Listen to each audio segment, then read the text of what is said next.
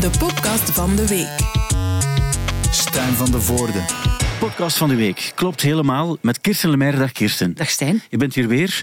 Ehm, vorige keer had je het gevoel van ik mag precies niet meer terugkomen. Terwijl ik had het gevoel van jij, jij bent hier niet meer. Of je- daarom ben je ook niet meer graag bij de podcast. Maar dat was niet Dat waar. is dus hè? duidelijk niet waar. Ik ben Nee. hier niet de maandag en vrijdag, maar de dinsdag, de woensdag en de donderdag wel. Dus het is Ik weet het. Het waren omstandigheden die gewoon... Ja, het ging gewoon alle kanten uit in, eh, in onze hoofden. En nu is het duidelijk. Dus uiteraard... Het is uitgesproken. Van harte welkom bij de podcast van de week. Ik begin met jou, omdat jij een regular bent. Ja. En nu zeker, omdat je vorige week er Ja. ook was.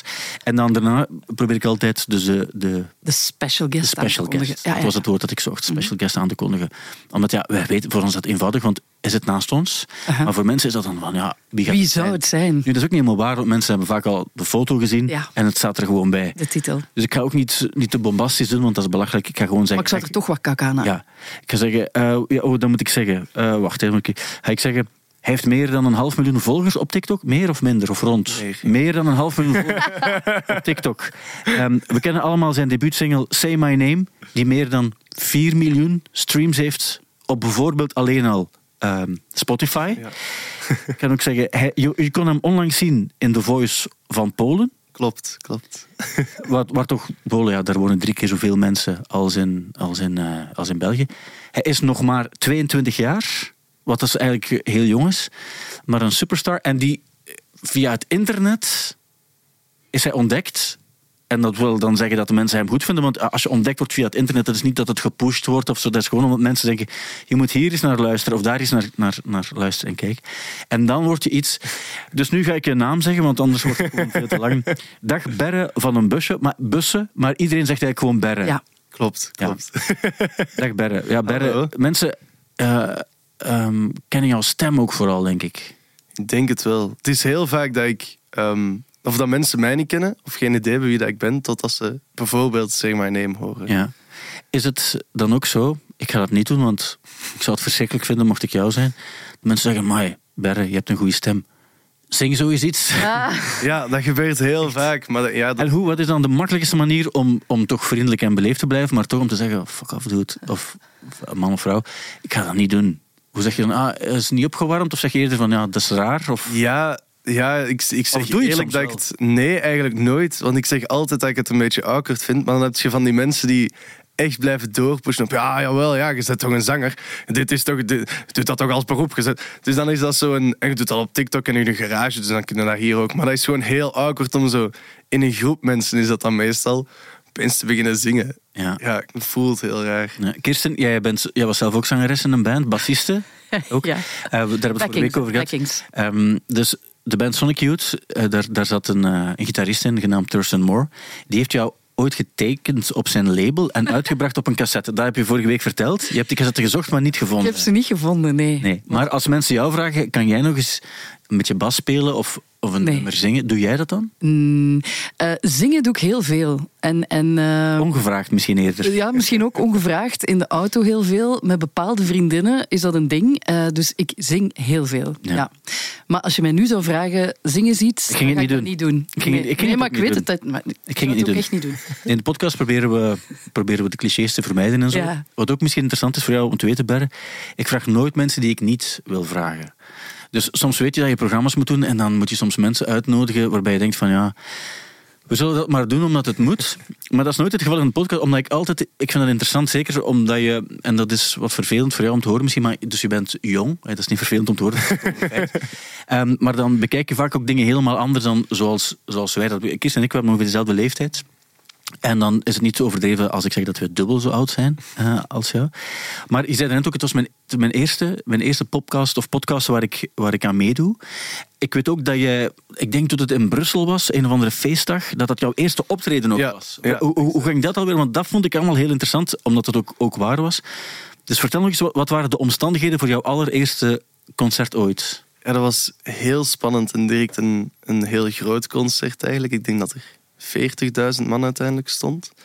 Ehm, en ik denk dat het vooral spannend was omdat ik zo helemaal niet wist wat ik moest verwachten. Maar je had, dus nog even om het te kaderen, hè. je had nog nooit eigenlijk opgetreden voor mensen. Nee. Of voor heel veel Nee, mensen, toch niet? Ja. Ja, ik had wel eh eens een optredentje gedaan, maar zeg maar een echt optreden waarin dat ik als artiest ben dan, ging optreden, dat had ik nog nooit gedaan. Ja. Eh, en dan opeens stond ik, ja. En hoe kwam dat dan, dat, dat concert? Hoe is dat er gekomen? Ehm, ik heb eh, toen een nummer samengezongen met Charles. En, ehm, en ik, ik denk dat het via Alexander de Croo dat hij had geregeld dat wij daar beiden mochten staan. Ja. En, eh, En ja, die dat had jouw wel- filmpje gezien of zo? Of die had eh, iemand... Ja, dat is via gegaan, denk ik. Ja. Ehm, dus waarschijnlijk via een TikTok-filmpje. En Ja. dan had- was ik wel al bezig met muziek, maar ik denk zelf... Had ik mijn eerste nummer al uit? Misschien net wel. Ja, ik denk het wel. Ik denk dat ik net My Name uit had, maar ook nog maar een maand of twee of zo. Het was voor de Nationale Feestdag, denk ik. Ja, je hebt de koning ook onmiddellijk een hand. Ja, ja. Dan is de vraag, hoeveel mensen die een eerste concert, een eerste echte concert o- ooit geven, krijgen daarna, worden daarna gefeliciteerd door de koning en de koningin. Ja, en vuurwerk. Vuurwerk. Echt? Ja, Alles normaal zijn dat de headliners op de festivals die vuurwerk. Ik heb dat toen, ik heb dat toen gezien ook. Ehm, want het stond wat, wat op op de achtergrond, zoals dat heel vaak is. Bij de, omdat ja, we zijn niet meer gewoon om echt zo naar muziek te kijken. Hoewel het wel, wel tof is dat die muziekshows bestaan. Maar ik kan me ook nog die afsluiter herinneren bij het vuurwerk. Was er zo een DJ, waar ik nog nooit van had gehoord, maar die wel groot was. Eh, Ja. Dus het was terecht dat hij daar stond. En die sloot daar af. En dan had je het vuurwerk ook, dat dan synchroon daarop, daarop moest, eh, moest afgaan. Het was iets heel bijzonders. Maar je hebt ondertussen wel al veel. Wat, wat, toen heb je dat gedaan. En wat was daarna zo iets waarbij je zegt van dat was een van de hoogtepunten uit mijn carrière die nog maar een paar maanden bezig is. Ehm, ik denk, ja, alle festivals die ik heb kunnen doen, waren super cool. Wa- Wat waren dat? Eh, Kramrock was daar bijvoorbeeld? Grammerok was, was, dat was de laatste die ik heb gedaan van de zomer. En ik heb dat altijd gezegd, dat was het gekste publiek. Ehm, en dat was ook het, hetgene wat ik nooit had verwacht, zeg maar. Want je had Flip Kaulier die op de mainstage stond. Dus ik had heel veel schrik van, ja, iedereen gaat naar daar zijn. En dan toch stond mijn tent, waar dat ik stond, helemaal vol. Ja. En vanaf nummer twee begon iedereen mee te zingen. En je zag echt, en dat is heel raar om te zien, zeg maar, dat eerste optreden dan van de zomer op de Nationale Feestdag had niemand een flauw idee van wie dat ik was. Dus ik was daar die random dude die mee aan het zingen was met Charles. en dan door een paar dingen te doen, zag je zo in de zomer mensen meer en meer meezingen. Vooral met Say My Name. Zo de, e- het eerste optreden, mensen zongen zo snel. Say My Name. Zo, Ja, dat stukje ken ik. En dan tegen het einde van de zomer konden ze heel het nummer meezingen. En dat was wel heel vet om te zien hoe dat, dat op zeg maar, twee maanden van ja, ja, tv-programma's dan en festivals kan eindigen in zeg maar, mensen die u echt kennen of uw nummer helemaal van buiten kennen. Ja. Heel gek gevoel wel. Ja. Het is een beetje dubbel ook, hè, want ergens zou ik gewoon die random dude willen zijn die aan het meezingen is, om dan heb je minder druk. Ja. En dan denk je van, ah, alles wat je doet is eigenlijk goed, maar plots word je dan groter en groter en verwachten mensen meer van jou en plots wordt die druk dan ook groter. ja, zeker. En dan kom je ook weer bij het ding waarbij mensen zullen zeggen... Ja, ja, maar Berre, want let op, want je bent nog maar 22 en, en laat je niet misleiden en laat de druk niet te groot worden en laat ze niet te veel pushen om dit en dit en dit te doen. Hoe heb je dat dan aangepakt? Ehm, ik denk dat ik vooral echt doe wat ik zelf wil doen. Mhm. En eh, ja, ik heb ook echt een heel goed team dat altijd gaat luisteren naar mij. Ze gaan mij nooit zeggen van...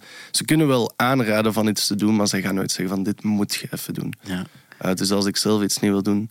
Maar inderdaad, er is wel meer druk. Want eigenlijk, ik was onlangs in Finland en dat was heel grappig. We waren naar een, eh, was een schrijverskamp en we waren naar een karaokebar gegaan. En ehm, er waren twee producers bij die de grootste hit van Finland, zeg maar, iedereen in Finland kende dat nummer, hadden geproduced. Welk nummer? Ik weet het niet, het was een Fins nummer, zeg maar. Ah, ja. Ik moet het, ik Ah, het. Ik ken alleen Him of zo, dat is een Finse band, denk ik. Ja. En je hebt, je hebt heel veel van die metal bands, Ja, of black metal zo. Ja, maar het was echt zo'n meezinger. En, en die twee producers die dus die grote hit hebben gemaakt, die stonden daar een beetje onnozel te doen in een karaokebar en dat nummer mee te zingen. En niemand in die bar wist natuurlijk dat zij dat hadden gemaakt. Dus iedereen dacht van, ah, dat is weer iemand die dit nummer doet. Maar het gekke daaraan is dat die gewoon de grootste hits kunnen maken en dan niemand het weet. Ja. En dan is er inderdaad wel een truc die ja, wegvalt daar, maar die je bij de artiest wel hebt. Ja, als artiest, als je daar je eigen, als je daar een hit hebt en je zingt die, dan verwachten mensen wel een Ja, ja. bepaalde standaard of zo. Maar ook, eh, zelfs zij zullen, als ze een hit gemaakt hebben ooit, daarna ook wel weer de druk voelen van, Ja. we moeten er nog één maken. Want bij één hit stoppen, dan, eh, je maakt niet één hit om dan te stoppen. Ik denk dat iedereen wel het gevoel heeft van, nu wil ik er nog één maken. Ja, Ehm, en eh, trouwens ook, wat ik ook, jouw, jouw naam is Berre, dat is jouw echte naam. ja klopt. Eh, ik dacht eerst van, hij woont waarschijnlijk ergens in Leuven, voor iedereen de stokken en de, en de, en de pollen. Dat is iets heel vreemds. Dus in Leuven geven ze mensen van die rare bijnamen. Ja, ja, ja. Ik snap ook nooit van waar het Nee, waar het komt, dan is dat zo, eh, de Josse is daar. En dan denk je van, ja, die zal Johan heten, of Jos of zo. En dan heet hij Philippe of zo. Ja, het is dat. Maar Perre is dan toch van Robert of zo. Ja, Ja. dat weet ik eigenlijk niet. Ja, dat Of zou niet? kunnen, hè. Ja, ik denk zo Bernard. Of Bernard. Ja. Ja. Be- ja. Want het is ook zoiets, ik heb gehoord dat er ook interesse komt vanuit de Verenigde Staten en zo bijvoorbeeld. Wordt er dan soms ook nagedacht van, ah, moeten we dan toch iets anders? Want ik vind de Berre op zich, ik ken, geen, ik ken Berre Bergen van vroeger, van, van, Ja. van de Hey, Kreuners. Het, het maffen is, die is, het vandaag is zijn geboortedag. Ah, is overleden, denk Ja, ik. ja, die is Ja, ja, overleden ja. in 2000, weet ik veel wat, 2015, 16 of zo al. Maar die, dat is vandaag zijn geboortedag. Oké. Dus dat is heel toevallig. Dat we, want dat is ook de enige ber die ik ken naast... Ja. Ja. Niet zomaar Black Friday alleen vandaag, maar ook de... de Ja. Goed, alleszins een, een, een tragisch verhaal ook wel van. Ja. Maar gelukkig eh, zit, zit er hier een vrolijke, gezonde eh Berre. en dat is altijd eh, goed om weten. We gaan over de weekactualiteit praten, ook vanuit jouw invalshoek, Berre, en ook uit die van, van Kirsten en semi ook die van mij. Ik moet eerst nog even vertellen dat in het kader van de podcast, toen Jovalli hier was, Ja? dan ehm, hadden Otto Jan en ik beloofd om eens iets terug te doen voor hem, omdat hij eigenlijk al heel veel voor ons heeft gedaan. Ik wil ook vertellen gewoon, dat is dit weekend ook eh, werkelijk gebeurd. We hebben ook een, eh, een, eh, een, samen een concert gegeven. En binnenkort ga je daar ook de beelden van, van kunnen zien, wil ik maar vertellen. Een concert. Ja, er is een concert, een concert geweest. Maar daar ga je binnenkort, en dat zal zijn op 31 eh, december, ga je dat kunnen volgen. Maar later meer daarover. 31 december. 31 december. Dat is, Het is echt wel een spanningsboog tot, tot dan. Ja, het gaat nog even duren. Ja. Dat, moet ik nu wel, eh, dat moet ik nu wel zeggen. Oké. Ehm, voilà, we gaan een paar dingen overlopen die, eh, die gebeurd zijn Mag ik deze week. nog iets ja, ja, heb jij nog iets gezien? Ja, nee, rechtzetten. Ik had dus vorige week, dus we zijn een beetje rommelig begonnen vorige week. Toen eh, was niet duidelijk in welke discotheek op Mhm. Ja, juist, ik dus- geweest was. Ja, dat was het ding. Dus je, je bent nog Ja. gaan vragen aan, aan, Aan, Joris. Jonas Maas. Jonas Maas. Ja. Ah, dat was Jonas, echt dat Joris was. Nee, nee, het was Jonas Maas. Want we waren dan toevallig samen op Ibiza en Charlotte Witte moest daar draaien. En wij zijn dan samen naar Charlotte Witte geweest. En ik wist de naam van de discotheek niet meer. Ik wist wel dat er nog dat er hele grote kwallen in stof aan het eh, plafond hingen. Dat was allemaal heel speciaal. Maar ik, het, ik zei dat de Ushuaia was, dat klopt niet. Dat was Nee. de Amnesia. Oké. Dan is dat, dan is dat weg, want Ja. dat was niet juist. Nee, want er waren ook mensen die zeiden... ehm, er waren ook mensen die zeiden... Ze weet het niet meer omdat, het, omdat ze zo ver zat. Nee, dat is niet waar. Want ik zou zeggen... dat wordt door sommigen gezegd, maar Nou, dat is niet... Dat, mensen klopt helemaal niet, want Jonas Maas die was dus pintjes gaan halen en dat kostte daar 13 euro per pint. Ja. Dus ik denk dat we allemaal één of twee pintjes gedronken hebben en dat was het dan weer. Ja. Want ja, ja, dat, nee. Dus we waren heel eh, nuchter toen we terug naar buiten gingen. Hoe geloofwaardig klinkt dit voor jou, Berre? Kirsten niet kennende? Ja, als ik alleen al de prijs van de pintjes hoor, zou ik me ook inhouden. Voilà. Dat kan ik me voor... ben, jij, ben jij al op Ibiza geweest? Nee, Nee. nee. nee. Ja, het, is iets, eh, het is iets bijzonders, maar ik ben er één keer geweest voor Studio Brussel. En ik ben niet in een discotheek geweest of in een club geweest of zo, maar gewoon de geschiedenis van Ibiza is wel fantastisch. Ja. Als het gaat over zo de, de, de folkies en zo, en, en, en Bob Dylan die er zou geweest zijn, en Joni Mitchell die er ooit zou geweest zijn, en, enzovoort. Dus uh, zwart dat helemaal te zijn.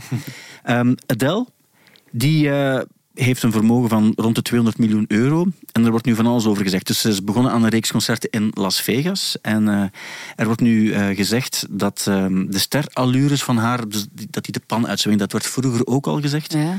Nu, het hotel waar ze zelf haar optredens geeft, Caesars Palace, had geen enkele suite die goed genoeg was voor haar. En toen heeft ze gezegd van, ik ga in een andere... eh, in een ander hotel een betere suite gaan, eh, gaan vragen. Er zijn nog een aantal andere verhalen die verteld worden over haar. En heeft te maken over dingen die anders geschilderd moeten worden. Dingen die ze vraagt. Dat ze een pizza heeft laten overvliegen van meer dan 100 kilometer ergens ver daarbuiten. Dat soort toestanden. En dan is mijn vraag ook bijvoorbeeld aan jou, Berre. Je hebt nu ook eh, succes en dat begint ook allemaal. En mensen proberen dan ook altijd te zeggen van... Berre, je moet met je voeten op de grond blijven, wat, wat mij zeer goed lukt bij jou ook. Maar begrijp je dat het op een bepaald ogenblik moeilijk is om niet te gaan zweven? En dingen, eh, als je voelt van, als ik iets vraag, ze, ze komen ermee af. Snap je dan dat, dat mensen daar soms ook te ver in kunnen gaan? Ja, ik denk, ik denk dat het inderdaad moeilijk is om op een bepaald level met uw voeten op de grond te blijven. Ehm, voor mij is dat nu heel makkelijk en ik denk dat dat ook is door de familie rond mij, door, door de vrienden en, en, en het gewoon professionele team rond mij. Dat wel even af en toe kan zeggen van berre voetjes op de grond. Maar ik denk wel op een bepaald level word je overal onthaald alsof dat je een of andere god zijt, om het dan extreem te zeggen. Hè. Als ik nu ergens word onthaald, zeg maar op een, op een festival of whatever, dan wordt heel veel direct voor u gedaan. Zeg maar, al is dat in plaats van stappen naar uw stage, zit je dan in een taxi naar uw stage. Of, of als ik nu naar Polen was, dan was dat ook taxi geregeld en, en met een persoonlijke driver en zo. Dus dan, je leeft wel opeens een ander leven. En ik denk wel op een bepaald level dat je als je alleen maar dat leven leeft, want ik kom gewoon nog naar huis en ik doe nog gewoon de afwas en ik zet het afval buiten. dus ja, dat haalt u ook wel even bij, het, bij, het, zeg maar, bij de realiteit.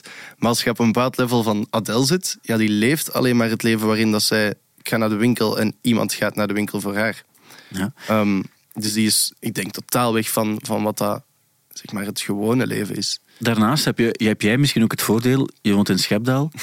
We weten dat er in Schepdaal ook een zeker Remco Evenepoel woont. Die is nu toevallig wereldkampioen geworden ook. Dus je weet, je, je, je kan wel de koning van Schepdaal worden, maar je hebt ook concurrentie. Dus je weet dat er altijd nog een bliksemafleider in het dorp kan rondlopen. Ook. Het kan misschien ook, eh, ook wel helpen. Zeg maar, die The Voice in Polen, dus je mag daar ook optreden. Hoe was dat? Uh, heel vet, heel speciaal ook wel. Um, ja, vooral omdat ik heb heel vroeger meegedaan hier met de Voice Kids. Dat mhm. is dan niks geworden. En om dan nu in een ander land, en zeg maar ook geen buurland, redelijk ver weg, op de Voice te mogen optreden en zo hier, ik kom mijn eigen nummer brengen, dat is wel een heel gek gevoel. Maar speelden ze dan dat nummer van jou al op de radio daar of zo? Is dat, dat is wel al een paar keer gespeeld. Hè. Ja, ja, want het is zo van, plots mag je daar dan gaan optreden. Dan, ik zou zoiets hebben van, en waarom, waarom mag ik nu in Polen in weet, The Voice gaan zingen? Ik weet dat... Uh, dat normaal gezien Dermot Kennedy daar ging spelen. En, uh, en die had afgezegd. Ah, ja. En toen zochten ze een nieuwe internationale artiest. Toen zochten ze de Belgische Dermot Ja. Exact. en toen vroegen ze het aan mij. En ja, natuurlijk zeg ik dan ja. Ah, ja, ja, ja. En hoe was dat dan? Ja, heel, heel vet, maar ook wel heel speciaal. Ja, is dat raar? Want zo bij, bij van die ja, Oost-Europese landen, um, of Centraal-Oost-Europese landen als Polen, denk, we hebben daar soms wel vooroordelen bij van dat is zo daar hebben ze nog allemaal een nektapijt met, met meshen in en zo. Dat is ook niet helemaal waar. En dat ze nog allemaal jeans op jeans op, op jeans dragen, dat is ook, ook, niet waar. Maar dat is wel een, een, Ja, ik ben er eens één keer geweest in, in, Polen, dat is wel al even geleden. Maar dat is wel een ander land. Ik bedoel, dat is wel een, een, een andere vibe. Ja, een andere vibe. Was dat ook zo daar? Of? Ik denk, ja, ik heb niet superveel van Polen gezien, maar wel zeg maar heel de mediasector. En ik vond dat die wel heel hard leek op hier. Ja. Ehm, maar het is inderdaad, ja, het is ook wel anders omdat ik die in taal niet speelde. Maar ik ging net zeggen, ik heb ooit avondles Pools gedaan. Ik ben er alles van vergeten, behalve het woord cornflakes. maar... Wacht nog even. Dus ik weet dat je Spaans spreekt, dat je perfect ook uiteraard Engels, Frans spreekt. Maar waarom, wat is eigenlijk de klik geweest in je hoofd waarbij je zei van wacht, ik ga nog één taal leren en het zal Pools worden? Ik kan het perfect uitleggen. Dus ik had een hele... Ik, ik heb tolk gestudeerd, Frans en Spaans. Dat is een hele... en, en, dat, en dat begrijp ik ook. Ja, maar dat is een hele random combinatie. Nee, nee, nee dat is vrij... Dat is, dat is, dat is, ah, ja, dat is heel gewoon, Frans en Spaans. Eigenlijk, um, ik was ook net afgestudeerd het jaar nadat België voorzitter geweest was van van de Europese Commissie. Dus er waren superveel nieuwe tolken aange, aangeworven. Geen plaats voor nieuwe tolken, zeker niet als je de combinatie Frans-Spaans hebt, want iedereen kan Frans en Spaans, bij wijze van spreken. En dus dacht ik, ik moet er een exotische taal bij nemen. Russisch vond ik dan te moeilijk. Uh, Chinees, daar had ik geen zin in of zo. Dus ik dacht, ik ga Pools doen en in avondles beginnen. Maar ja, avondles, dat, dat was dan weer niet... Allee, dat was dan niet, niet, ja, niet, niet genoeg of zo. Maar ik heb daar dus niks van onthouden, want dat is een super moeilijke taal. En ik weet dus, Płatki Kukarajani, dat is volgens mij cornflakes. Dat weet ik nog. En de slotti was de munteenheid, denk ik. Uh, ja, ja, ja, Ik ben maar dus het ding is, je zit daar dan in een show. Ik zou, ik zou nu zelfs al niks meer van het Pools begrijpen, maar als je daar dan zit en ze doen dan een interview, of werd dat dan in jouw oortje vertaald naar het Engels? Of zo? Ehm, ik heb een interview gehad daar en dan stelde hij de vraag in het Engels, moest ik daar in het Engels op antwoorden. En dan vertaalde hij zijn vraag in het Pools, maar ook mijn antwoord in het Pools, omdat dus in Polen niet veel mensen Engels spreken. Dus, Oké, ehm, dus je zal nooit weten of het volledig is wat jij gezegd hebt. Misschien hebben ze dit... Uh, Daarvoor had je nodig. Ja, ik heb... Wat, Stel je voor dat je daar cornflakes nodig had. Ja, exact. Dan had ik gisteren nog gehad. Maar wel straf dat je op die dingen kan, uh, kan bestaan. En ook, kijk, af en toe komen er van die dingen weer naar boven kisten waarbij ik denk van, kijk, ze heeft ooit avondles Pools. Ik denk altijd mensen die avondles volgen, ik vind dat onwaarschijnlijk. Ik vind dat chic ook, hè, vooral Ja. duidelijkheid. Maar ik vond dat de max, want dat was bijna psychedelica, hè, Poolse les volgen, Ja, maar- omdat alles is anders. Hè? Ja, ja. Maar, maar je bent gaan werken en zo, je hebt een dag gehad en dan denk ik, nu ga ik ergens grammatica van een of andere weirde taal gaan leren. Maar dat is en net dan, het leuke. En dan moet je daarna ook... Want vroeger als je naar school ging, moest je dan ook bepaalde talen dan... Maar dan moet je daarna ook nog eens die dingen instuderen. Want je had dan misschien nog toets of zo. Ja, ja. En je moet het ook gewoon studeren. Om te denken van, waarom, waarom Ja, kan dat dan mensen... Het was dat- zeer interessant. En ik ga meer zeggen, alles heeft zijn reden waarom je sommige dingen doet. Soms weet je het ook niet. Maar ik heb nadien, zonder dat ik het eigenlijk in eerste instantie wist, het huis van mijn avondlerares Pools gekocht. Kijk, er zijn dingen die we kunnen uitleggen en dingen die we nooit kunnen uitleggen. Maar dit, dit zit in de, in, de, in de categorie van wauw. Ja, het is echt... eh, ja. Dankzij, dankzij Kirsten. Ehm, Roberta Fleck, die kennen we onder andere van, ehm, van heel veel nummers, zoals Killing Me Softly with His Song, eh, wat dan later ook door Fugees enzovoort is eh, gesampled. Maar die heeft de spierziekte ALS en daarmee had ze nooit meer kunnen zingen. Nu, in haar geval, dat is erg uiteraard, ze is 85 jaar, dus dan is het zo dat je stembanden vaak ook wel wat, wat, wat afnemen. Ik heb ooit eens met een drummer gesproken en die zei, mocht ik ooit door een ongeval mijn arm kwijtgeraken bijvoorbeeld, ik weet niet of ik nog gelukkig zou kunnen zijn. En dat, dat soort dingen. Dat vroeg ik me ook af. Ja, jouw stem is, is super belangrijk, denk ik, voor jou. Maar stel je voor dat je door een of ander ding, en ik hoop dat het nooit zal gebeuren, maar dat je niet meer zou kunnen zingen, zou dat echt ook een. Zoals bij een voetballer die plots geblesseerd geraakt en nooit meer kan voetballen, op, op, zou, zou dat een gigantische impact hebben op jouw leven? Of zou je denken, dan zou ik wel iets anders doen, wat ik ook leuk vind? Ik denk, ik ben ook nog aan het studeren, dus, dus het is niet dat ik zeg maar één, één doel heb en als ik dat niet heb, dat ik liever zou sterven. Dat is het niet. Maar ik denk wel dat het een enorm grote impact zou hebben, want zeg maar van kinds af aan, ondanks dat ik er nooit gedacht heb iets mee te doen, was het wel altijd een droom, zeg maar om, ja, ik zei het hem vroeger als ik jong was, rockster te worden. En nu uiteindelijk krijg ik opeens die gekke kansen om, om die droom werkelijkheid te maken.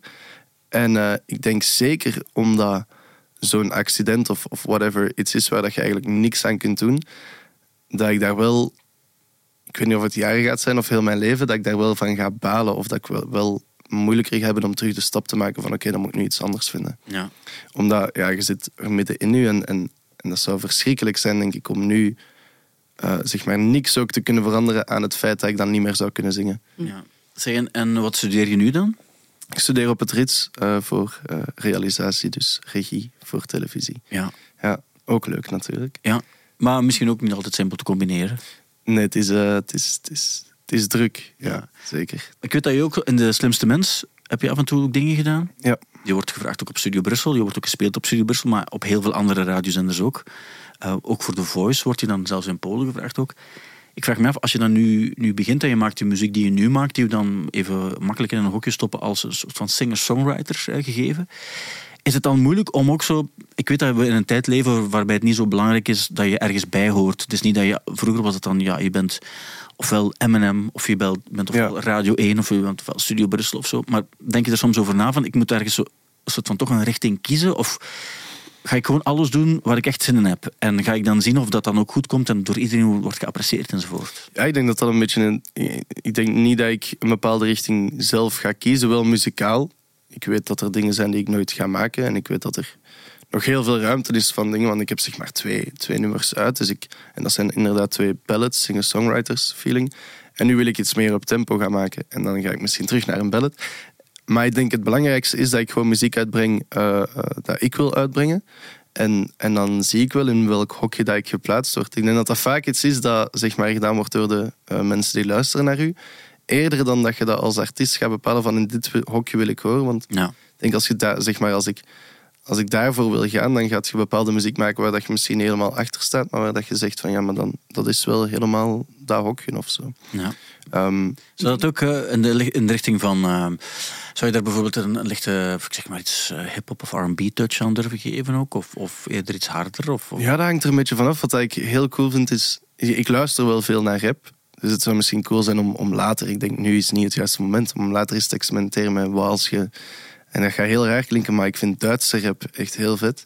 Maar als je dat combineert met een stukje Engelse ballad erin. Zeg maar, je hebt heel emotionele rapnummers die, ondanks dat ze sneller gaan, wel heel emotioneel kunnen zijn. zou ik dat misschien cool vinden om dat ehm, te combineren met een of andere ballad. Ik ken niets van Duitse rap. Ik, ik ken alleen House am Zee. En ik vlieg met mijn UFO, heb ik gisteren gespeeld, Ja. van de subs. Ja. Dat is ook wel... Maar dat is niet, niet rap, hè? Allee, geen dat, dat, nee. dat is spoken word misschien eerder. dat is po- ja. Maar wat is dan een, een voorbeeld van zo'n een Ehm, goede Duitse hip-hop-artiest? er is een meisje dat Luna heet. Ja. En eh, die, die maakt ook heel emotionele rapmuziek. En misschien dat ik er daarom meer tot aangetrokken ben, omdat het zo emotioneel is en niet money en drugs. Ja, ja. Ja, ja, ja. Ja. Maar dus, en, en in twee talen dan een nummer. Ja, misschien. Ah, ja. Ja, Zou, je, dat- zou je geen Duitse avondschool nog extra willen bijdoen? Of je kan dat kan eigenlijk een wel. beetje Duits. Een Uiteraard klein, kan je klein ook beetje. Duits. Ja, een klein beetje. Vielleicht kunnen we auf Deutsch äh, sprechen. Een klein beetje. Sprechen Sie Deutsch? Ah ja, een bisschen, ja. Ein klein Das ist sehr gut, wenn Sie in Deutschland äh, können sp- spielen. Ja?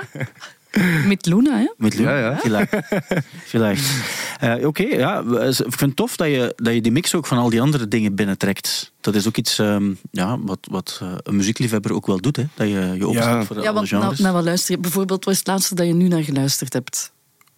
Dat staat sowieso nog Ah, open. wel, ja, dus dan ben ik Ja. heel benieuwd. Van, wat, wat is het Ehm, laatste dat ik denk op dat- Spotify open staat? Dat is een goede vraag eigenlijk aan, eh, aan als je vraagt van, wat staat er nog open op jouw Spotify. Ja, ja, ik kan het ook zeggen. Eh, Miss You van Oliver Tree en Robin Schulz. Schulz. Ja, ja, ja. Oké. Vind ik het, ja, die is Ja. op TikTok bekend. Hè. Ja, ja, ja, maar Oliver Tree nummer. spelen wij ook heel vaak op Studio Brussel. Ja. Ja. Die TikTok ehm, is een onwaarschijnlijk gegeven ook als het gaat over muziek. Hè? Want Ja. als je ziet ook hoe mensen dingen leren kennen, via TikTok dingen die heel oud zijn, dingen die heel nieuw zijn. Hoe belangrijk... eh, Denk je er soms ook over na als je nummers maakt of zo? Want ik weet, ik weet dat er soms plaatfirma's zijn die, die vragen van... Oeh, probeer ergens een goede 15 seconden ook in je nummer te proppen.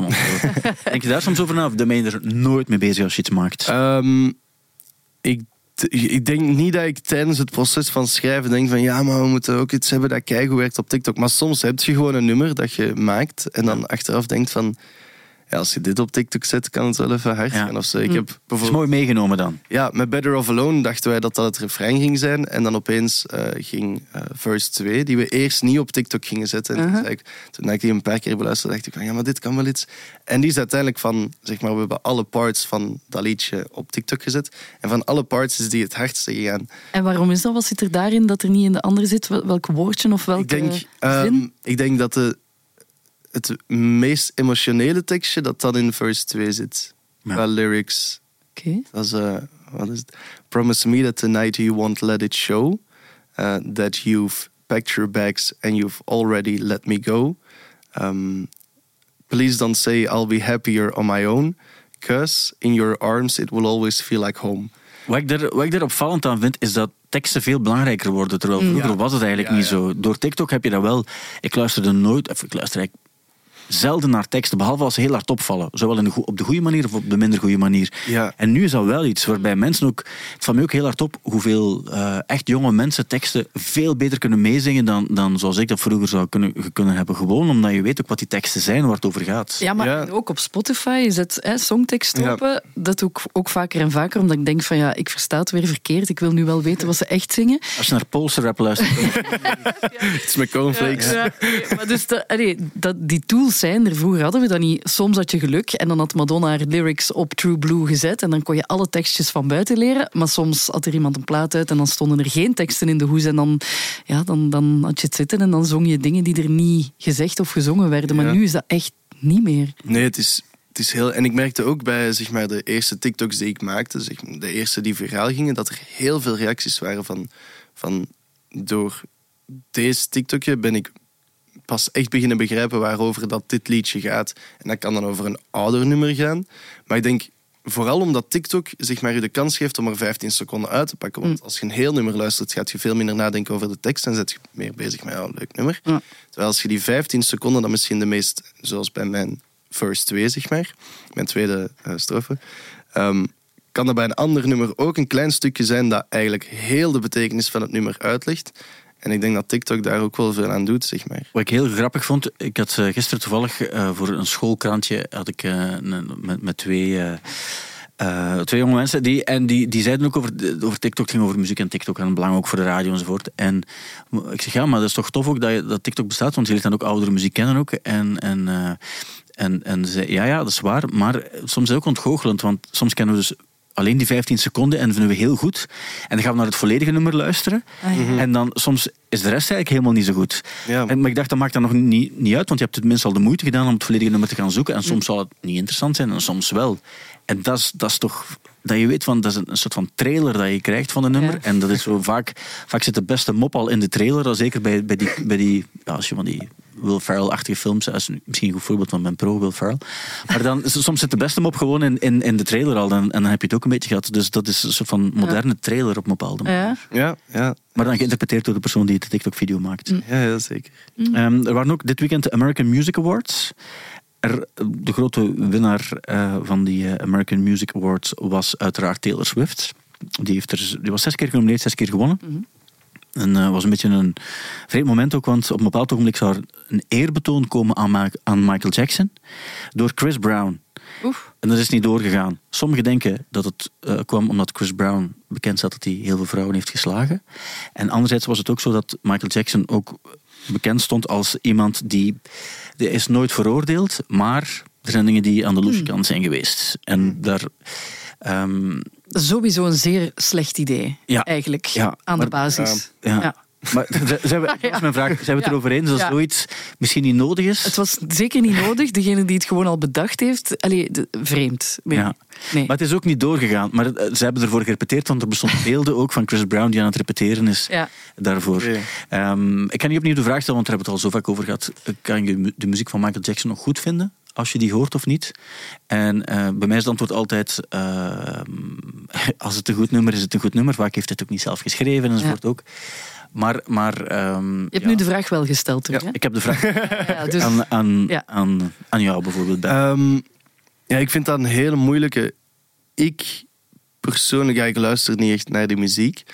Ehm, en ik ben, en dat, dat is misschien raar om te zeggen omdat ik zelf muziek maak, maar ik ben soms totaal niet bezig met de artiest van het nummer. Ik denk nu meer en meer, omdat ik zeg maar ja, meer en meer naar muziek aan het luisteren ben en, en misschien een stem hoor dat ik denk interessant, ga ik meer kijken. Vroeger was ik echt gewoon door random liedjes aan het shuffelen. ja. Ehm, en ik denk, er zijn natuurlijk bepaalde, hè, zonder dat die veroordeeld is, zijn er wel dingen uitgekomen die eigenlijk helemaal niet kloppen. Ehm, maar wil dat zeg maar zeggen dat dan een nummer helemaal verandert, dat weet ik niet. nee. Maar ik heb, Nee, nee, denk hoeft, dat- ook, hoeft ook niet. Hè. Ik, ik, Nee. ik, snap, ik, snap, ik snap mensen die zeggen voor mij, ik kan daar niet meer naar luisteren nu. Mhm. Dat begrijp ik helemaal. Ik snap ook mensen die zeggen van ja, maar als het een goed nummer is, is het een goed nummer. En dan bekijk ik dat los van de, de persoon die erachter ja, zit. maar Ja. het is nu ook weer hè, met Arcade Fire. Er zijn weer Ja. nieuwe beschuldigingen. Er stond weer op Pitchfork van een vijfde persoon heeft zich nu gemeld en, Mm. en een, eh, een verklaring afgelegd. En, en, en dan denk ik, oh, oh ja, ik, ik, Ja. ik wind mij dan eerder op over het feit van, maar echt, gast, zo'n goede band, zo'n goede. Ik kan me daar zo in opwinden van why. Zo, wa- want dat is voor de fans heel lastig. Ja, zeker. Ik vind de muziek van Arcade Fire als de muziek en de band nog altijd fantastisch. Maar er zit nu één iemand in die het eigenlijk aan het verpesten is voor heel die band. En ik ben wel nog naar het concert Ja, geweest. ja. Met die gedachte van, ik ga niet voor Win Butler naar Arcade Fire. Ik ga voor Arcade Fire. En echt omdat ik die muziek zo zalig vind. En omdat ik daar helemaal in kan zitten in die muziek. Maar iedere keer als er dan zo weer een nieuw bericht komt, denk ik van, ah, nozelaar gast. Allee, zo... Ja. Ja, kwa- ik ben echt kwaad. ja.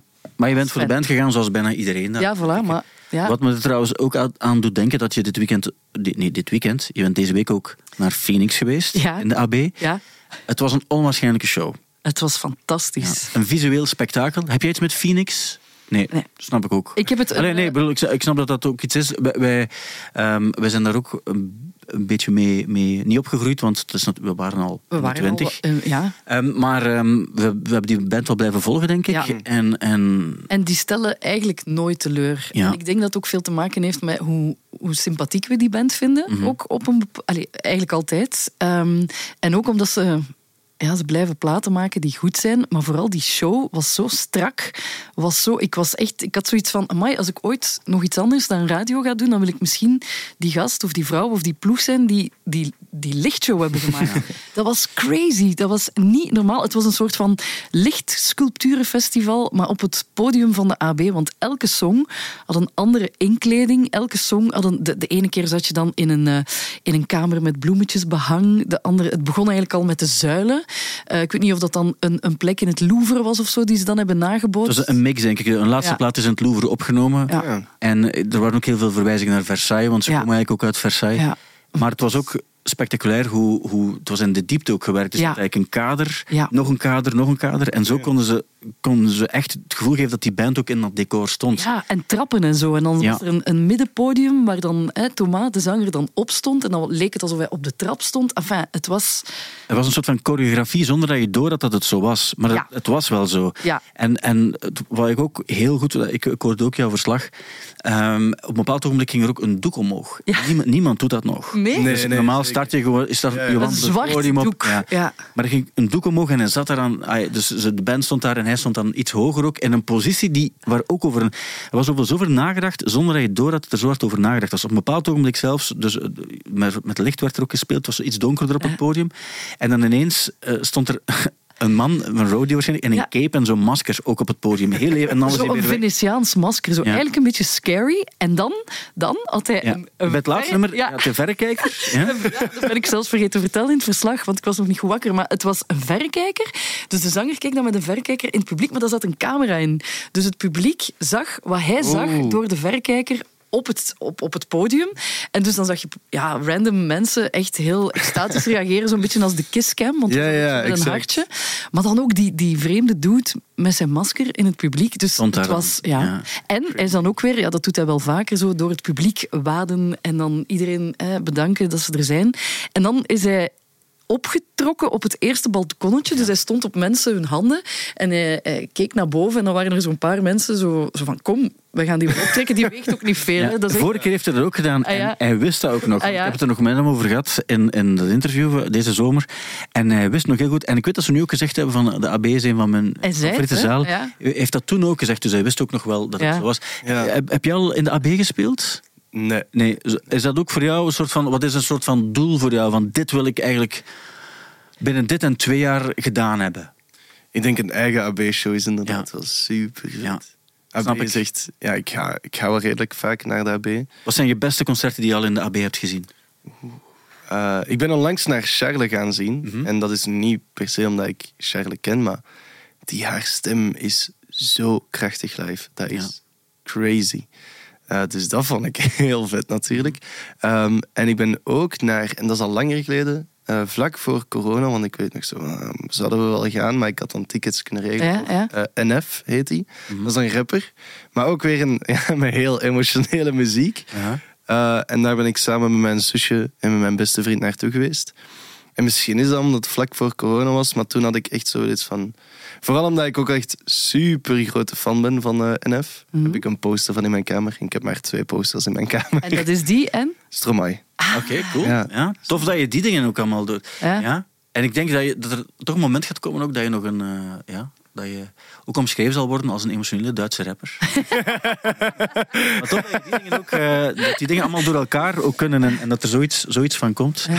Ehm, ik zag bij Phoenix ook, er, lagen, er was merchandise, er waren Ja. t-shirts en zo. Ze waren wel duur, vond ik. Sorry. Ja, Even zeggen. dat is waar, maar dat is, al- dat is bijna altijd zo. 40, 40 of zo? Wel, Ja. ik, ik- de, de t-shirts denk ik 35 à 40. Ja. Wat ik wel ook weet, is dat je kon de plaat ook kopen, de vinyl. Ah ja, dat is wel populair nu. Ja, en de vinyl was gesigneerd en kostte daarom 40 euro. Ah, ja. Oké. Maar ik heb de platen van Phoenix al, dus ik heb ze niet gekocht. er was ook een boek dat je kon kopen, maar had ik ook al. Ook Ik heb wel gezegd toen ik binnenkwam tegen Karel, die ook mee was. Ik zeg, ah, die witte t-shirt, dat is nog iets voor Stijn. Dus ik weet niet of je Ah, hem ja. gekocht hebt. Maar ik vond, het, ik vond het tof, maar ik heb het niet gekocht. Nee, Eh, nee. Nee. En er wa- was ook een witte trui bijvoorbeeld. Ja. Die ik ook, en vond ik ook nog Ja, die was ook cool. Maar als wat, ik heb ook eens even gekeken. Ook, en dan, het boek had ik ook al gekocht Ja. in de coronatijd. Ja. Had ik ook al. Het was een heel tof boek met heel toffe foto's ook over zo de geschiedenis van de mensen, zo dingen die ze bijgehouden hadden ook. Ja. Ehm, maar ik heb het op Pavement ook gezien. Dus je hebt daar, ze verkochten daar zo posters die specifiek gemaakt worden voor het, voor het concert. Mm. En je kon die gewoon kopen, Of je kon ook de gesigneerde poster kopen en die was gewoon dubbel zo duur. Maar dat is een beetje belachelijk, want ik heb dat ooit ook eens gedaan van Sebado. Zo een, een, eh, dat was zo een... eh, allez, geen, geen poster, maar zoiets. Dat ze Ja, zo'n zeefdruk, hadden. ja. Super schoon. En dat was ook echt eh, toen ze dat concertje gespeeld hebben in Gent na eh, de storm op Pukkelpop. Ja. Dus ik had wel zoiets van, ik wil, ik wil wel zoiets van dat moment. Zo van dat ik dan Sebado eh, in Gent gezien heb, de dag daarna of twee dagen daarna. Eh, maar dus- die was dus ook gesigneerd. Ja, dat is daar al helemaal af, hè? Want dat Ja. hangt dus in mijn living, eh, in een kader wel, maar de zon zit daarop. Dus die handtekeningen Ah, ja. zie je gewoon niet meer. Dus ik denk dan van, ja, what's the point? Het, is, het, is, het, is- het gaat er toch af. Ja. Allee, ja. Heb, heb jij merchandise? Nog niet, nee. nog niet. Er is wel iemand die, omdat ik dus geen merchandise heb, en dat was dan een, een fan die, die stuurde van ja, dan maak ik het zelf wel. Ah, voilà. Op een live. En Ja. dan effectief eh, twee dagen of, of een paar dagen later kreeg ik een foto via Instagram eh, van die persoon die dus mijn hoofd op de achterkant van een t-shirt had gedrukt. Nee. Met de tekst erbij van eh, Would you lie and say forever. Ah, maar Dus die heeft gewoon haar ja. eigen merch. Dat is ook een optie. Dat, kijk, wel een goede zin om op een t-shirt te zetten. Ja, Maar zou je bijvoorbeeld, als je weet, je hebt een AB-show en het ziet er naar uit die gaat uitverkocht zijn, of die is uitverkocht, je weet het al twee maanden op voorhand. Mhm. Zou je dan niet durven zeggen van ja, ik ga, ik ga toch merchandise ja maken? zeker. En ik denk vooral ook eh, bij een album of zo zou ik dat zeker wel Ja. doen. Maar dat gaat echt marcheren. Hè? Ik bedoel, we hebben het vorige week ook over merch gehad. Ehm, Het was Mes Cremees die toen vertelde Ja. dat, ze, dat ze ook wel iets wilde doen, maar ze, heeft dan zo in, ze is nu van plan om, om samenwerk, in samenwerking met Natuurpunt om van die vogelkastjes te maken. Mes Cremees vogelkastjes. En die dan te cool. verkopen op concerten, maar ze weet van dan doe ik ook nog iets goed voor Ja, ja de zeker, vogeltjes. zeker. Ja, ik vind merch vind ik, vind ik cool, maar langs de andere kant koop ik eigenlijk nooit merch. nee? Zo'n zo'n vinylplaat vind ik cool, maar bijvoorbeeld een t-shirt vind ik dan een beetje... Want ik draag nooit zo'n t-shirt met zeg maar een bandnaam Nee. op of, of, of een... Of, en, Ook niet als het een mooi t-shirt is. Als je- ja, dat is het ding. Als je weet van het is een heel mooi t-shirt, het is ook niet, want je hebt t-shirts en ja, je hebt merchandise en merchandise. Soms heb je Ja, ja. iets waar gewoon de naam van de band in het groot op staat, en dan denk ik van ja, dat is wel heel expliciet. Ja, als Maar het kan mooi is... zijn ook soms. Bijvoorbeeld van Charles heb ik een pul en daar staan gewoon zo wat afbeeldingen hier. En Ja. naar hoofd zetten we Ja. op, maar in, in het klein. En het kan zeg maar ook iets heel artsy zijn. Ja. En dan staat er hier van achter, onder de kap staat er Charles. Ah, ja, ja, ja. En dan, die doe ik wel heel vaak aan, omdat niet iedereen zo, ah ja, dat, Dat is het, band. hè. Ja. Terwijl dat er hier in het groot berg zou staan en dan mijn hoofd nog eens hier en mijn hoofd op de rug. Ja, dat, Maar- dat zou ik minder interessant T-shirts zijn moeilijk, vind ik. Vooral, allee, in, in- ik, ik koop dat niet meer voor mezelf, omdat vaak t-shirts zijn die zo vormeloos zijn. Mm, en dan, ja. ik weet, en ik ben daar zeer. ehm, Je hebt ook, zwaar- want dat, weet, dat weet natuurlijk Ber niet, maar Ja. u bent- vroeger was je fan van bands als Biohazard, echt van die hardcore bands. en toen had je ook wel een t-shirt van Biohazard. Nee, nee, dat klopt niet. Dat klopt niet. Nee, maar ik heb ooit... oh ja, wat is dat goed? Ah, je hebt geen t-shirt gehad? Ik heb geen Ah, t-shirt. ik dacht dat je Nee, nee, in mijn hoofd nee. wel, maar... Nee, nee, geen t-shirt. Nee, maar ik heb ooit eens, en iemand hier op de redactie is daar toen heel kwaad voor geweest, en als ik het nu ga vertellen, ga je misschien ook weten, maar ik heb ooit eens een t-shirt van Arctic Monkeys gekregen. Eh, een roze met blauwe letters op. Who the fuck are Arctic Monkeys stond daarop. Dat was echt in het begin, in het begin. Maar dat was ook weer zo'n t-shirt dat ik dacht van, ja, sorry, maar dat... Je, je kunt dat niet stijlvol dragen, dat is geen goede t-shirt. Dus ik heb Kringloop? ik, ik heb daarin Ah. geknipt. En ik heb daar zo een, een, een hals in gemaakt. En zo wat een beetje slordig. Dat zo een beetje ja, meer, meer stijl had, die t-shirt. Maar dan had ik dat iets te kort... Allee, hier was het niet goed geknipt, dus kon die eigenlijk niet meer aandoen. Dus die t-shirt is eigenlijk ondraagbaar geworden. Maar dat is wel zo een t-shirt van Arctic Monkeys. En Uit de beginperiode. uit de beginperiode. Ja. Ja. Maar ik heb die wel nog altijd. Ik ga die nooit wegdoen. Maar aandoen is moeilijk. Nee, misschien ook een tip voor mensen van plaatsfirma's en zo. Geef nooit textiel in de vorm van merchandise aan Kisselen. Maar, ja, ik, ik, maar goed, er, er bestaat ook goede merch, maar het is Ja. vaak dat ze zeggen, ah ja, maar weet je, we gaan dat dan unisex, dat is goed, die t-shirt. Ja, ja. En vaak denk ik dan, ja, sorry, nee. Ja. Berre, zou jij een plaat, stel voor je, je, je kan je plaat verkopen, vaak is het zo, ik zie het online ook, dat de gesigneerde kost dan zo ja, 20 euro meer of zo. Kan je je daar iets bij voorstellen? Dat dat, dat dat erbij hoort of dat dat zo is en dat mensen dat toch betalen? Of heb je zoiets van, waarom zou je dan... Ik denk, ja, ik ben nu nog op het level dat ik zou zeggen van zeg maar, als, als je dan naar een concert komt, ja, dan kom ik ook wel even naar die merch-stand om te signeren. Als je Ja. dan een t-shirt koopt, dan ga ik niet eh, 20 euro en dan signeer ik het. Maar ik denk inderdaad... Bij Fax ja, heb je dat bijvoorbeeld. Hè? Ken je dat? Je hebt zo, eh, is dat niet zo van die, Ja. van die beurzen van die, waarvan die. Dat iedereen verkleed. Ja, van die, Ah, ja, ja, van die ja. science fiction beurzen. Dat zo trollen uit, uit, uit Lord of the Rings komen dan langs of Ja. zo. Maar ook hele mooie personages. Ja, ja, zal wel. Maar hele mooie pakken, echt waar. Ja. Ja, ja, oké, maar dat zijn mensen die zich verkleden dan. Ja, maar dan ja. wat ik, ik zag dat onlangs. Je had dan Fax, heet dat. Dat is toch Fax? Ja, Ja, ja, facts. ja, Stefke van, van Die gaat daar altijd naartoe, gaat maar die is daar van naartoe. Aalst en die verkleedt zich. Ja, ja, en dan heeft hij van die, van die elfenoren aangetrokken ook en zo. Oké, er cool. heel raar uit. En goed, die gaat er naartoe. ehm, en, en dus wat je dan doet, is je kan op de foto met iemand die je kent uit een van die rare science fiction reeksen. Ah, ja, ja. En daar betaal je voor. Je betaalt dan per foto. Ja, dat want, zijn dan niet de echte figuren. ja, ja, maar pas op. Ja, nee, nee, maar het zijn wel... de- dus dan De bijvoorbeeld- official pakken of Iemand zo, die uit- Ah, ja. Ik ken ook niets van die reeksen, maar dan is dat bijvoorbeeld... Ja, dat zijn van die... Allee, ik bedoel dat niet onrespectvol, maar het zijn van die nerd-reeksen. Ja, ja, ja, Waar, dan, waar dan op een of andere manier iemand, iemand in opduikt die, die dan die een bepaalde rol speelt. Maar die, die, in die reeks is dat dan een, een, een, ja, een, weet ik veel, een elf of een troll of zo. Ja. En die komt dan langs, maar je herkent die niemand. Die heeft natuurlijk niet die elfenkleren en zo aan. Dus dan zie je echt iemand met zo de boekhouder van de KBC op de foto staan. En dan, nee, nee, het is niet de boekhouder van de KBC, het is de, de troll uit, uit Trollpark eh seizoen 2. Dat, maar ik vind dat ook wel mooi. Maar eigenlijk is dat, als je dat interessant vindt, dan snap ik dat ook. Mhm. Misschien En is die vragen wel geld. die vragen wel geld, ja. Ja, ik denk dat dat ook een beetje... Ja, misschien hun, hun, hun, hun manier van... In, Een inkomen is, Inkomen nu- is- Ja. Omdat je weet, ik ben ook maar de troll uit. uh, waar ook niets mis mee is. Zeg maar, dus wat, wat ik dan wel opvallend vond, zeker over handtekeningen, ik ben er ook wel een soort van sucker voor. Want Mm. ik ben ook een nerd op mijn eigen manier als het over muziekdingen dan gaat. Mm.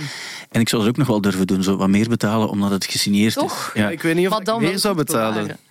Heel goed bewaren in hoesjes en, en Ja, ja, dan, dan niet wel. uithalen en zo. Maar ik, ik heb het bijvoorbeeld... Ik heb, eh, net zoals jij, al wel de kans gehad om, om grote namen uit de muziekwereld te mogen spreken. Maar dan durf ik het nooit vragen, omdat ik het niet professioneel vind. Ik ook niet.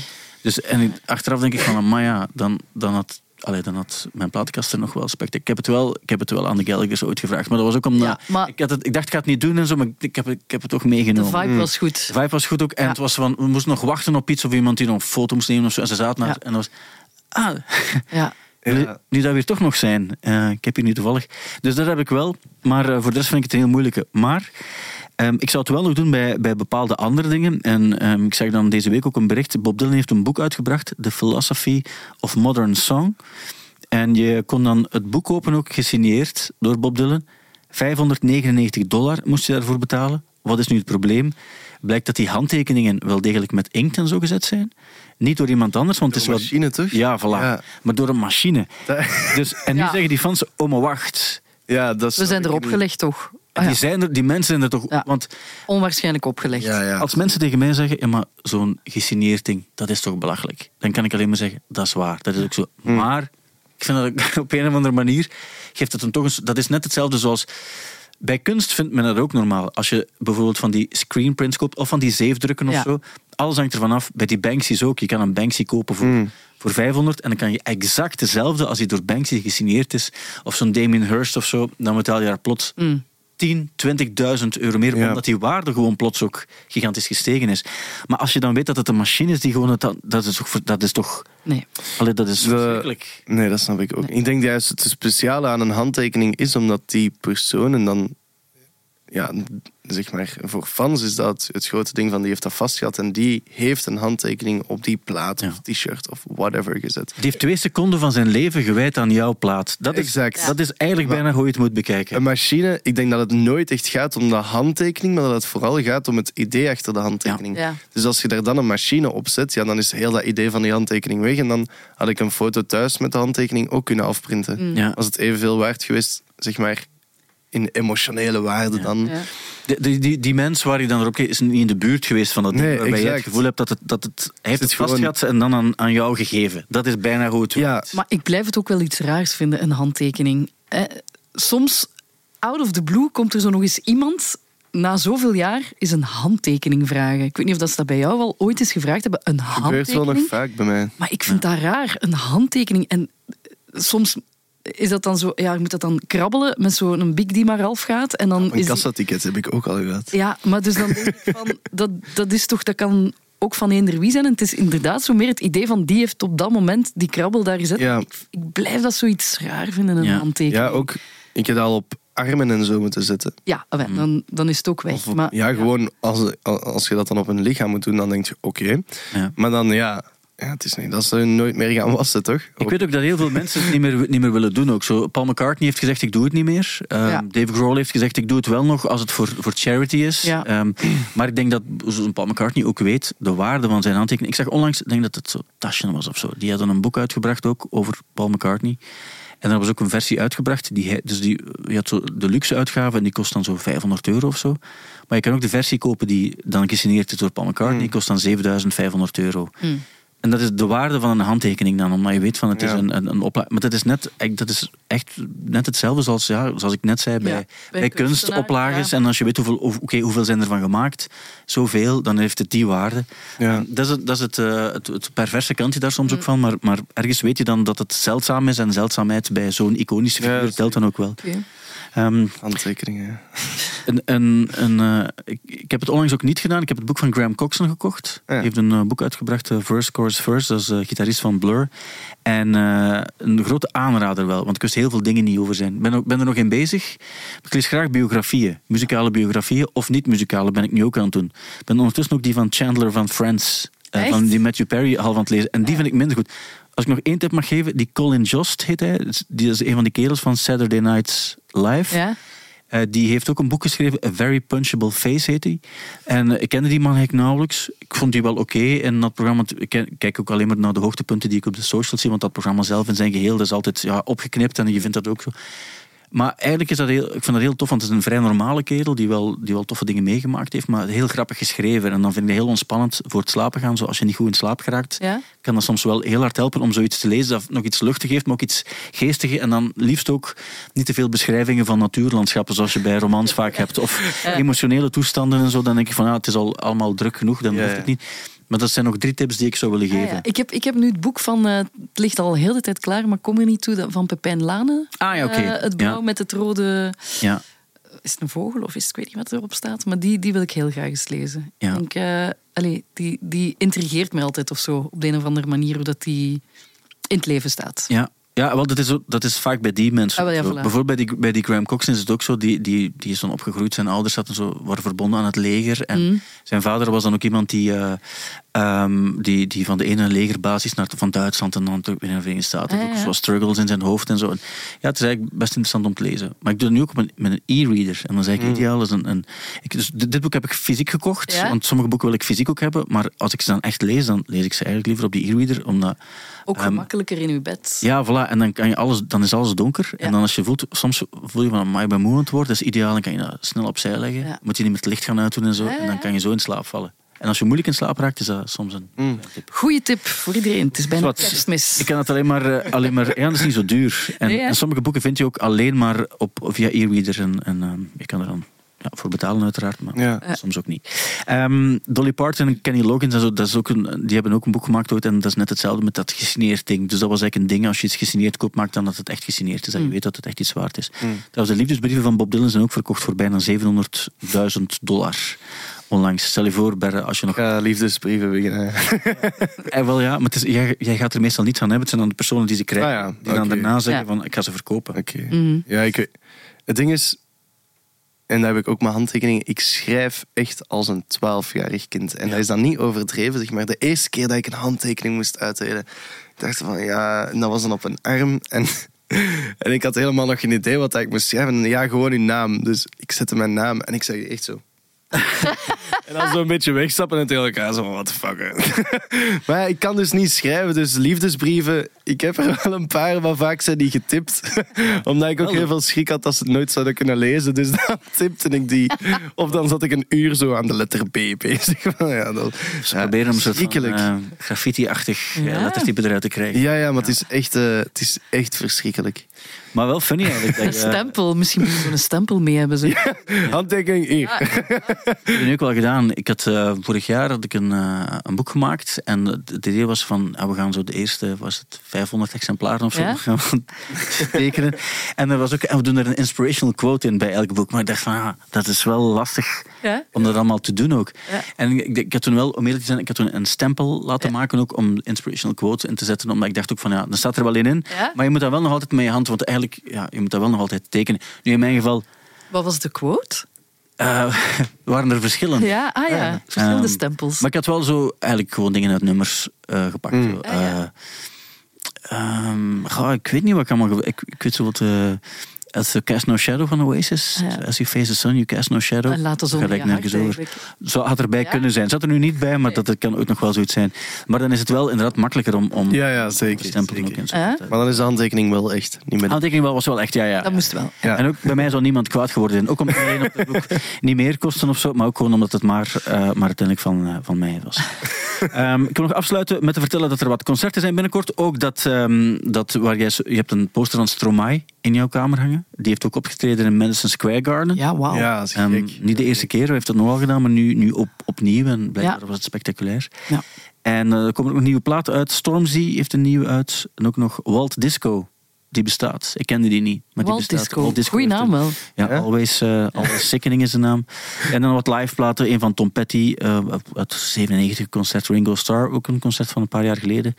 Ehm, en dan een box van, eh, van David Bowie. Die heeft een box uitgebracht. eh, Hunky Dory, die plaats en extras en zo. Dat is ook nog uitgekomen vandaag. V- niet zo heel veel nieuw, nieuwe grote releases. Nee. Dus ook gaan naar het einde van het jaar. Gaan het meer Ja, ja. stof zijn en, en zo. Dus Ja.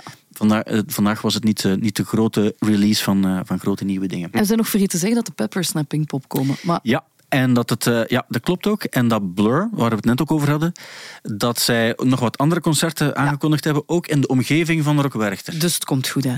Allee, ik denk dat het goed gaat komen. weten en van Pinkpop, niets. de, de ticketverkoop start morgen. Oké, Pinkpop ook nog, juist. En de Red Hot Chili Peppers gaan daar zijn. En de line-up van, eh, van, wat is het? Van, van zeg maar het metal festival. Ah, van Graspop. Van Graspop, ja. Ja, het ook helemaal online, toch? Ja, 103 nieuwe namen hebben Ja, we zo gek. bijgevloept van de week. Ja. Ja, wat crazy is Ik ook ben dat het die- Wat, wat, eh, Nee. wat, wat fantastisch is, dat die, al die namen, dat die er dan plots ook... eh, eh, dat die nu al helemaal vrijgegeven zijn. Ja? Ja, Eh, en dan zie je... Maar dan weten we het. Dan ja ik vind dat wel handig. Absoluut, Ja, maar je moet het ook kunnen. Hè. De Disturbed, Ja. Ghost, Def Leppard, Motley Crue, Monster Magnet. Ze staan er allemaal op. Je kan het allemaal nalezen op de site. Graspop.be. Mhm. Eh, voilà, dankjewel om langs te komen, Berre. Het was, dat eh, ik erbij mocht zijn. het was heel fijn om, eh, om, om... We hadden elkaar nog nooit gezien. Nu, Klopt, nu bij deze klopt. wel. En dankjewel Kirsten Lemaire om weer Ja. ja, dingen te onthullen. Ja. Polls. Eh, ik wist het niet, maar dat weten we nu Dan wel. weet je het nu. Ja, ja, Ehm, ja. Dankjewel om er te zijn en heel graag tot een volgende keer. Zeker. Oh,